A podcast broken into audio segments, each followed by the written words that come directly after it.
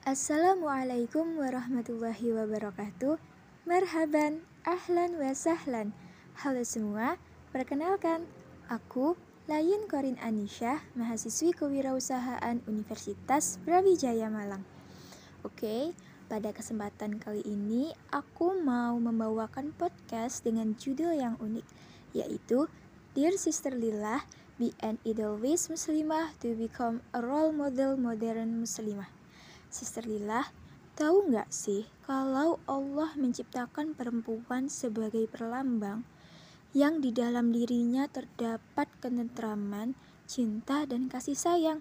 Bahkan Rasulullah Shallallahu Alaihi Wasallam bersabda dalam hadis yang diriwayatkan oleh Imam Muslim dari sahabat Abdullah bin Amr bin As. Rasulullah bersabda, Bismillahirrahmanirrahim. Ad-dunya mata'un wa khairu mata'iha al-mar'atu swalihah. Yang artinya dunia adalah kesenangan dan sebaik-baiknya kesenangan dunia adalah wanita swalihah. Ada peran yang signifikan bagi perempuan dalam khazanah hadis Rasulullah. Baik sebagai perawi, pendidik, juru dakwah maupun lainnya. Dalam konteks ini, banyak hadis Nabi yang membicarakan posisi perempuan sebagai ibu, anak, istri, maupun penebar kasih sayang.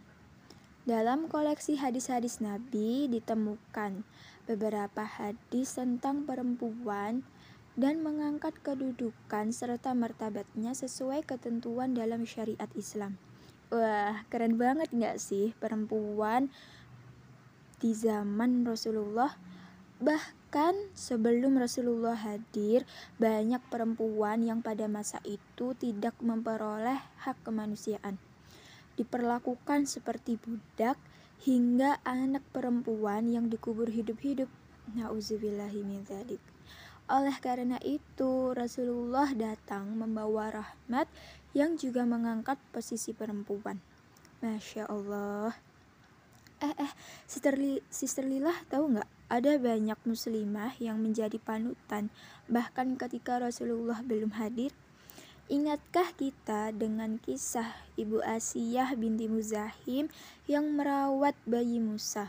Padahal saat itu Fir'aun memerintahkan untuk membunuh semua bayi laki-laki yang lahir. Atau ingatkah kita dengan kisah Ibu Hajar yang rela berlarian dari Bukit Safa ke Marwa untuk mencari air agar bayi Ismail tidak menangis lagi?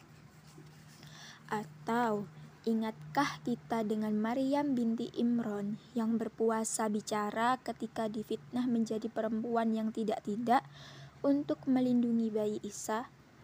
Ada banyak sekali muslimah di zaman sebelum Nabi yang dapat kita teladani. Yang dapat kita teladani akhlakul karimahnya Lantas sebagaimana dengan muslimah di zaman Nabi? Yang pertama ada Sayyidatina Khadijah yang dikenal dengan sabarnya dan kesuksesannya beliau dalam hal berniaga. Beliaulah perempuan pertama yang masuk Islam dan iman kepada Allah serta Rasulullah.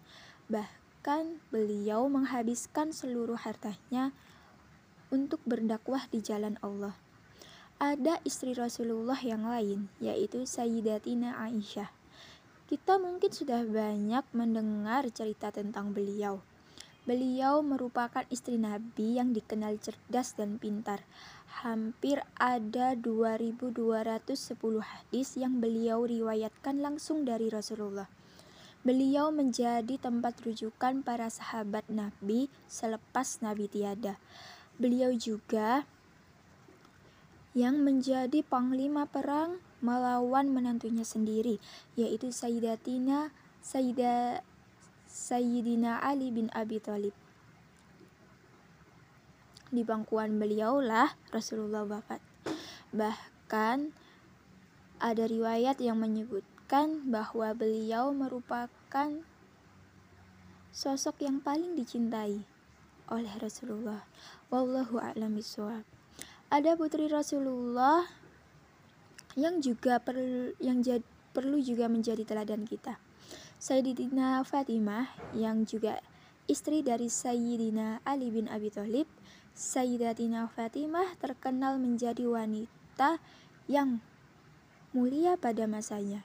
Beliau termasuk mujahidah yang turun berjihad di medan perang, termasuk di perang Uhud ketika wanita-wanita sahabat keluar untuk memberikan pertolongan kepada kaum muslimin, Fatimah pun turut serta ketika bertemu Rasulullah yang terluka. Ia memeluk dan mencuci luka-luka ayahnya dengan air sehingga banyak darah yang keluar. Tatkala melihat itu, Sayyidatina Fatimah mengambil sepotong tikar lalu membakar dan membubuhkannya pada luka Rasul sehingga melekat dan darahnya berhenti keluar. Kisah ini pernah diriwayatkan dalam hadis riwayat Tirmizi.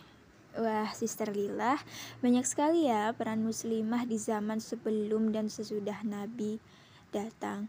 Lantas, apakah perjuangan beliau akan berhenti di sini saja? Uh, tentu tidak.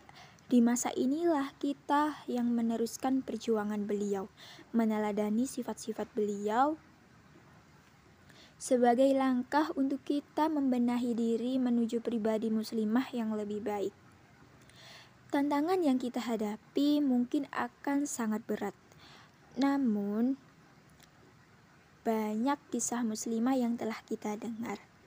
Kita tidak menemukan muslimah yang menyerah dan putus asa Beliau semua banyak mengajarkan kegigihan dalam berjuang dan berdakwah.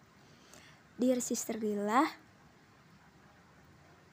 mari inilah waktu yang tepat untuk kita meneruskan perjuangan dakwah beliau semua. Jika bukan kita, lantas siapa lagi? Dear Sister Lila,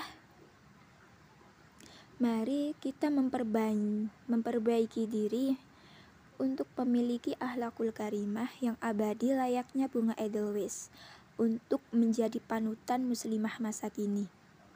Masa depan generasi muslimah ada di tangan kita. Jangan sampai kita lengah. Mari kita berjuang dan menyebarkan manfaat pada umat. Dear Sister Lila, be an edelweiss muslimah to become a role model modern muslimah. Wassalamualaikum warahmatullahi wabarakatuh.